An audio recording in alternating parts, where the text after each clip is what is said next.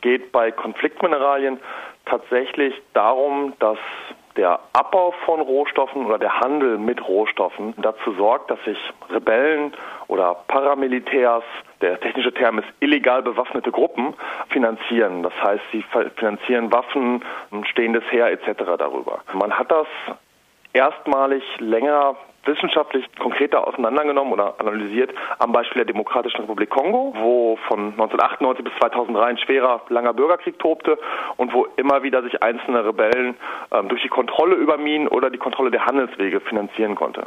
Und an dem Beispiel Demokratische Republik Kongo hat man diese Konfliktmineralien etwas enger definiert zu Zinn, Tantal, Wolfram und Gold. Das sind sozusagen bei Konfliktmineralien die vier Rohstoffe, über die wir momentan reden, obwohl durchaus auch die von Ihnen genannten Diamanten oder auch andere Rohstoffe mittlerweile dafür bekannt sind, dass sie unter Umständen Bürgerkriege oder sogenannte illegal bewaffnete Gruppen mitfinanzieren können. Lassen sich spezifische Regionen festmachen, in denen diese Konfliktmineralien abgebaut werden? In den letzten Jahren haben die Studien dazu zugenommen. Wir beobachten zum Beispiel auch in Kolumbien, dass sich sowohl die eher linksgerichtete FARC als auch rechte Paramilitärs ähm, über den Abbau von Gold oder Wolfram äh, finanziert haben.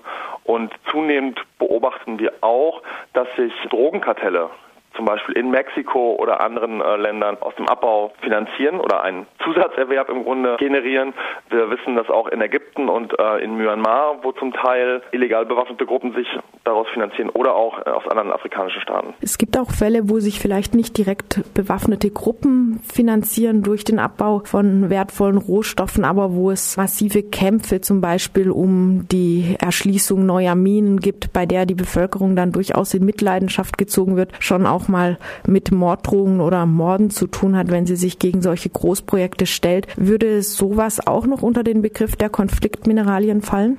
Leider nein. Das ist natürlich der Großteil an Menschenrechtsverletzungen oder Konflikte, wie wir sie verstehen. Lokale Bevölkerung protestiert, wird unter Umständen durch den Einsatz von Privatarmeen oder von Militär und Polizei ähm, vertrieben und es kommt zu gewaltsamen Zusammenstößen.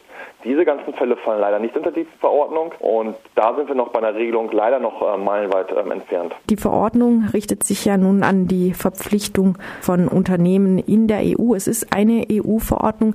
In welcher Form werden denn solche Konfliktmineralien in EU-Staaten verbraucht? Auf unterschiedliche Art und Weise. Zum einen kommen 16 Prozent des weltweit gehandelten Wolfram, Tantalzinn oder Gold kommen direkt also als Rohstoff nach Europa. Damit ist Europa, die EU, einer der größten Märkte weltweit. Viele Rohstoffe kommen aber auch bereits in Produkten verarbeitet. Das heißt entweder als Metallbarren oder noch weiterverarbeitet als Kondensatoren, als Lötzinn oder aber als verarbeitete Kondensatoren in äh, Autos, in technischen Geräten wie Handys, Laptops, Kühlschränken etc. in die EU. Das heißt, dort, gerade was halt die Importe von technischen, elektronischen Gerätschaften angeht, ist die EU einer der ähm, größten Märkte der Welt. Und auch da haben wir einen gewissen Anteil und eine gewisse Verantwortung dafür. Die neue Verordnung geht nun ganz grob schon mal in eine richtige Richtung, sagen die Organisationen, die sich für eine stärkere Regulierung engagieren, aber geht noch bei weitem nicht weit genug. Was ist denn gut, was ist noch schlecht oder mangelhaft an der geplanten Verordnung, auf die sich jetzt geeinigt wurde? Erstmal ist es zu begrüßen, dass überhaupt so eine Verordnung äh, gekommen ist. Wir haben seit 2010 in den USA den Dodd-Frank Act und der hat im Grunde die Diskussion um die Menschenrechtssituation in den Konfliktgebieten erst angeheizt. Die USA haben ein Gesetz, was die ganze Lieferkette von der Mine bis zur Schmelze, aber auch von der Schmelze bis zum Endprodukt dazu ja, zwingt im Grunde per, per gesetzlichen Maßnahmen zu gucken, gibt es eine mögliche Konfliktfinanzierung. Und die EU hat 2000 2014 reagiert. 2014 gab es einen ersten Entwurf von der EU-Kommission und der hat auf eine freiwillige Selbstzertifizierung von Schmelzen und Hütten gesetzt. Also eine sehr, sehr, sehr weiche, eine sehr, sehr, sehr schwache Regelung. Im Vergleich zu diesem ersten Entwurf hat das Europäische Parlament und haben die Mitgliedstaaten Gott sei Dank sehr stark nachgeschärft. Es gibt jetzt eine Verpflichtung für alle Schmelzen und Raffinerien, die diese vier Rohstoffe nutzen, zu schauen, woher kommen ihre Rohstoffe, und sicherzustellen, dass sie auf langer Sicht nicht Konflikte mit anheizen. Das begrüßen wir sehr, das ist tatsächlich gut. Was allerdings fehlt, ist ein großer Bereich des sogenannten Downstreams. Das heißt von der Schmelze bis zum fertigen Produkt. Das heißt die Produkte, die wir in den Händen halten und dort, wo die europäische Industrie am meisten von diesen Rohstoffen verbraucht, in Laptops, in Maschinen, in Autos etc. Diese Industrie ist weiterhin fast komplett außen vor gelassen und kann sich weiterhin freiwilligen Standards unterwerfen, ist aber da relativ ungebunden und unkontrolliert und wir sehen das als ganz großen Mangel. Das heißt, diese Verordnung ist erstmal ein Schritt in die richtige Richtung, aber leider nicht ein großer Schritt, wie wir ihn erhofft haben zu gehen. Sie kritisieren auch die Festlegung auf einige wenige bestimmte Mineralien und einige bestimmte Regionen. Genau, die vier Rohstoffe, das hatte ich eingangs schon mal angedeutet, sind damals am Beispiel Demokratische Republik Kongo identifiziert worden. Das hat sich selbst in der Demokratischen Republik Kongo mittlerweile verändert.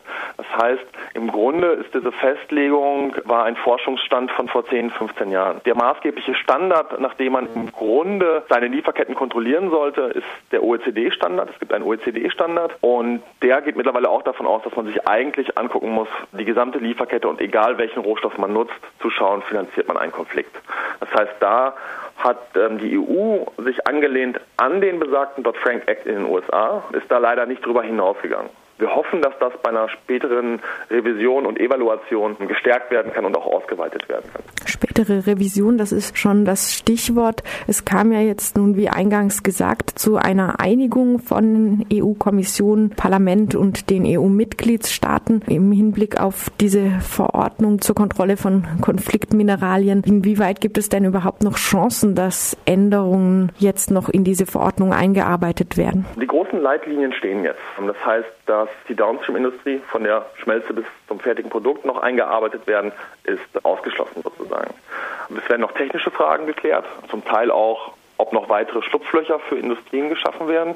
Da hoffen wir, dass da das Parlament ähm, weiterhin stark drauf guckt und diese Schlupflöcher minimiert. Und es wird eine Revision geben, eine Überprüfung geben. Äh, das ist mittlerweile bei fast allen europäischen Gesetzen und Verordnungen so.